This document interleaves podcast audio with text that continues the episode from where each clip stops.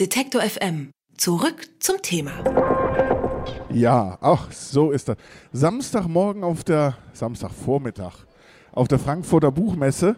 N99, so heißt der Podcast zur Frankfurter Buchmesse, so heißt auch unsere Standnummer in, hier in Halle 4.1. Wir haben hier äh, auf, ich hoffe, relativ festem Grund unsere Bühne gebaut, ähm, aber wir wollen jetzt über einen Ort sprechen, der nicht auf festem Grund steht, über Großeinland. An diesem fiktiven Ort spielt Raffaela Edelbauers Roman Das flüssige Land, mit dem sie auf der Shortlist des Deutschen Buchpreises stand und auf der des österreichischen Buchpreises steht. Denn der wird im April auf der nächsten Buchmesse, auf der Wien, Buch Wien verliehen, glaube ich, Im November. oder? Im November erst, oh Gott. Musst du noch warten, ne? Was das für ein Wort ist, darüber wollen wir jetzt gemeinsam mit ihr sprechen. Herzlich willkommen, Raffaela. Danke. Dein Roman, der beginnt mit einem Trauerfall. Ruth Schwarz, die Protagonistin, will ihre Eltern in ihrem Geburtsort Großeinland begraben. Das stellt sich als relativ schwierig heraus, denn schon der Weg gleicht ein bisschen einer Odyssee und der Ort selbst scheint ja in so einer Art Taschenuniversum äh, zu existieren. Was ist das für ein Ort und wie ist er entstanden? Ähm, der ist dadurch entstanden, dass ich eigentlich einige reale Vorbilder in Österreich verschmolzen habe zu so zu einem großen Ganzen. Ich habe tatsächlich einen Landschaftsplaner auch den Ort entwerfen lassen auf dem, als Karte und mich dann daran äh, orientiert. Und da sind so, so Kartendaten eingegangen, verschiedenster österreichischer Orte, wo so ähnliche Dinge passiert sind, wie eben in Großeinland dann geschieht. Mhm. Du bist aufgewachsen in Hinterbrühl. Genau. Und, und dort, wenn ich das richtig verstanden habe, gibt es auch äh, sozusagen ähnliche Einsenkungen oder Bedrohungen, die auch diesen Ort bedrohen.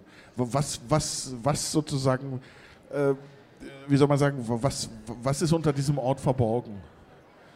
Ähm, naja, da ist eben dieses Loch, das ist ein ehemaliges Bergwerk und ähm, das sinkt halt seit geraumer Zeit ein, aber es wird eigentlich schon 500 Jahre oder sowas wird dort schon gegraben quasi und es gibt einen, einen, einen Gründungsmythos, der auch mit diesem Loch zusammenhängt.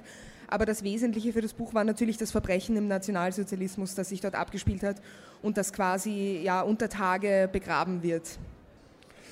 Wir kommen mit Ruth in einen Ort, der sich, ja, der sich abgeschlossen anfühlt, ein Dorf, wo, wo alles seinen Gang geht und man gleichzeitig das Gefühl hat, es soll sich bitte nichts ändern. Äh, welche Erfahrungen aus der österreichischen Provinz sind da mit eingeflossen? Also ich meine, ich persönlich bin ja nicht wirklich in der Provinz aufgewachsen. Also das Hinterbrühl ist ein Vorort von Wien. Ähm, und ich habe den Ort ins Wechselgebiet verlegt, also in ein wirklich sehr, sehr dünn besiedeltes Gebiet eigentlich. Ähm, was für Erfahrungen aus der Provinz sind da eingeflossen? Naja, ich denke mal, es geht um ein Machtgefüge, das nur in dieser Größe so stattfinden kann. Es gibt ja eine Gräfin, wobei man sagen muss, dass in Österreich der Adel ja verboten ist. Ähm, aber das hat sich dort halt irgendwie konserviert und so liegt quasi die Geschichte in diesem Ort in so einer komischen Zeitlosigkeit vor. Äh, und das gewinnt dann fast so eine surreale Qualität. Ja. Du hast die Gräfin schon erwähnt, äh, also äh, die, ja, die ist sowas wie eine Großgrundbesitzerin, die kauft alle, äh, alle Häuser, in denen Menschen verschwinden in, in äh, Großeinland. Äh, du hast auch schon gesagt, der Adel war verboten, aber es gibt ja immer noch, ich glaube, die Österreicher nennen das äh, Freundelwirtschaft. Also das ja, ist, genau. Ja, das, ja. das, das, man hat das Gefühl, das ist da sehr präsent, auch auf der Provinz. Genau, auf jeden Fall. Ja, das geht auch nur da. Warum geht das nur da? Also wie hat sich das entwickelt? Oder war das auch wichtig für dich beim Schreiben, diese sozusagen das so deutlich zu machen, diese, diese, diese Art von, ich sag mal, äh, Machtstrukturen offen zu legen? Ja, auf jeden Fall, ja, natürlich. Also anders funktioniert das auch nicht. Das Schweigen wird halt sozusagen orchestriert von, äh, von dieser Gräfin. Und ähm, warum geht das nur dort? Naja, weil man halt, weil ich eine Metapher schaffen wollte, wo im Kleinen einfach ersichtlich ist, wie Österreich als Ganzes mit seiner Vergangenheit umgegangen ist. Und das soll man halt am Beispiel einzelner Menschen auch sehen. Und, und der Leser soll sich halt auch seiner eigenen Verführbarkeit bewusst werden, denke ich. Weil Ruth ist eine Städterin und im Endeffekt fällt sie trotzdem diesem Idyll anheim. Das war mir ganz wichtig. Und das funktioniert halt nur mit so einer Machtstruktur, wo jeder von jedem abhängig ist und jeder jedem irgendwie was schuldet.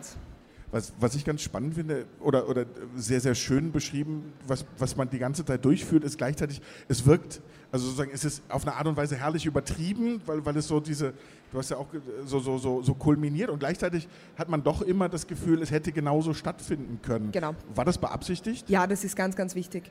Also es ist in seiner Häufung natürlich übertrieben, aber bei jedem einzelnen dieser Ereignisse hatte ich auch reale Vorbilder sozusagen. Also es ist ja zum Beispiel, äh, einmal wird gesagt, dass alles niedergebombt wurde und dann wurde einfach eine Aufschüttung um zwei Meter vorgenommen und dann alles nochmal originalgetreu draufgesetzt und zum Original erklärt.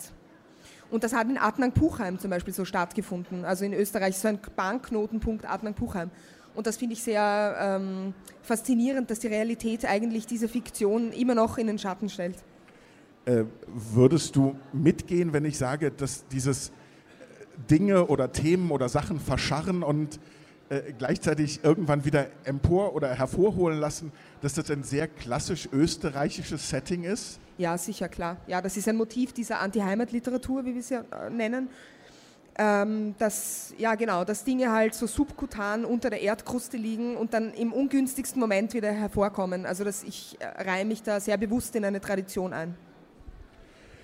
Du hast in Wien an der angewandten äh, Sprachkunst studiert. Es gibt nicht viele Studiengänge wie den im deutschsprachigen Raum. Wie gut hilft es bei der Entwicklung vom Schreiben oder beim eigenen Schreiben? Äh, hilft es eher, wenn man sozusagen nochmal Handwerkszeug mit, mit dazu bekommt? Oder ist man irgendwann auch an einem Punkt, wo man sagt, oh, ich möchte mich da abnabeln und, und meinen eigenen Stiefel machen? Also in Deutschland gibt es ja prominenterweise Leipzig und Hildesheim. Und ähm, naja, wie sehr hilft das? Ich glaube, das, was am meisten hilft, ist einfach mit 15 extrem begabten anderen Studenten dazusitzen und Tag und Nacht Texte zu besprechen eigentlich. Also das hilft schon immens dabei, irgendwie ein schriftstellerisches Standing zu bekommen und ich glaube, da ist die, die Gefahr der Vereinnahmung nicht größer, als wenn man, all, also bei jedem anderen Studiengang im Endeffekt. Wir haben diese, diese Schuld schon erwähnt, die, die, äh, die dort ja, auch mit begraben liegt aus dem Zweiten Weltkrieg. Also es geht um, um, äh, um KZ-Häftlinge, die, ja, ja, weiß man eigentlich auch nicht so richtig, sozusagen, wurden die irgendwann, böse gesagt, in das Loch geschüttet oder wurden sie es nicht? Ähm, das ist auch wieder ein, ein, ja, ein häufiges oder ein wiederkehrendes Thema in der österreichischen Literatur, die, diese NS-Vergangenheit. Wie, wie, nimmst du die Problematik heute wahr? Also ist, ist es für dich auch ein Roman, auch wenn er in diesem fiktiven Ort spielt und in der Zeitlosigkeit, das hast du auch schon gesagt, ist er ja auf eine Art und Weise dann, wenn man sich Österreich heute anguckt, äh, auch wieder brandaktuell. Ja, sicher. Das ist, glaube ich, auch immer das Ziel, zeitgenössisch zu schreiben und im Endeffekt hat mich zum Beispiel auch sehr, also inspiriert, äh, ist ein zu positives Wort, aber so ein ausschlaggebendes Ding war das Aufkommen der identitären Bewegung einfach, wo halt Menschen in meinem Alter auf einmal wieder Sachen sagen, ähm, deren Sprachmuster eigentlich schon äh, 70 Jahre in der Vergangenheit zu liegen scheinen. Und mich hat halt interessiert, was kann diese Flamme wieder entzünden, die eigentlich schon längst ausgelöscht ist. Und da hat mich halt interessiert, was durch die Zeit uns vom Land selbst konserviert wurde. Das war das, die Ausgangslage dieses Romans eigentlich. Und du hast es selber schon gesagt, äh, du siehst dich auch in dieser Tradition dieser Anti-Heimat-Romane oder Anti-Heimat-Literatur. Äh, Heimat ist gerade jetzt wieder politisch ganz ein umkämpfter Begriff. Äh, ist jetzt eher eine politische Frage nochmal, aber gibt es was, was du dir wünschst für die politische Debatte in Österreich? Ja, ich wünsche mir alles Mögliche, aber es wird halt niemals in Erfüllung gehen. Also insofern ist es ziemlich sinnlos. Ähm, hm, was ich mir wünsche.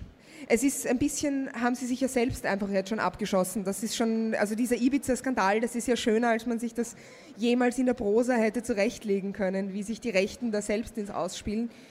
Ähm, Genau, also das können Sie ruhig weitermachen. Das wäre so mein Wunsch an Sie.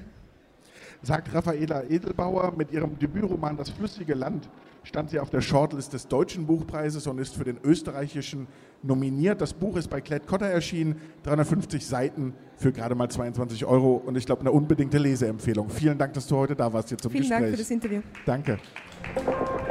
Alle Beiträge, Reportagen und Interviews können Sie jederzeit nachhören im Netz auf detektor.fm.